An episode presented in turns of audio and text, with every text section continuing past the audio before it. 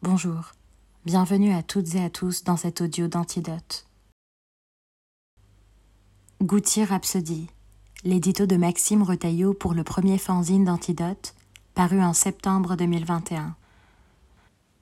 Ce fanzine, c'est le Happy Birthday to You chanté par Marilyn Monroe en l'honneur de John Fitzgerald Kennedy en version éditoriale. L'occasion pour Antidote de déclarer sa flamme à Gucci au moment d'allumer les bougies de son centième anniversaire. Et si le glamour de l'actrice et l'iconicité de cette performance constituent des horizons indépassables, l'objectif visé reste bel et bien le même. Car du haut de ses cent printemps, la maison italienne a su rester irrésistiblement sexy et n'a rien perdu de la fougue qui fait son charme, auquel on continue de succomber saison après saison. Afin de célébrer le centenaire de la marque, Antidote a tenu à réunir ici des artistes, chanteurs et chanteuses, rappeurs et rappeuses, performeurs et performeuses,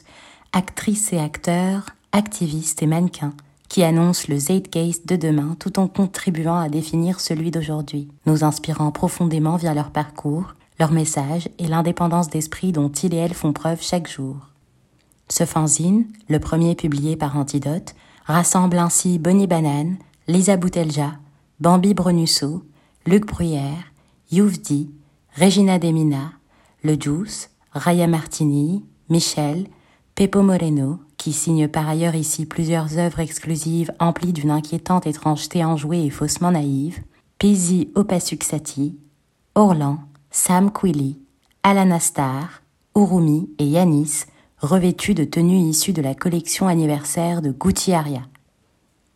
Leurs portraits, pris parallèlement par deux photographes, la londonienne Jenny Brou et le directeur de la création d'Antidote Jan Weber, sont publiés dans ces pages et s'accompagnent d'interviews vidéo où il et elle dépeignent leur vision artistique, leur combat politique et leurs rêves pour l'avenir. Cerise sur le gâteau, ce fanzine comprend également un texte de la célèbre blogueuse mode et journaliste Susilo qui revient sur la vision créative d'Alessandro Michele et analyse comment elle s'intègre dans la flamboyante histoire de la Casa Gucci, dans un style incandescent, mordant et exalté, marqué par des fulgurances aux airs de flux de conscience.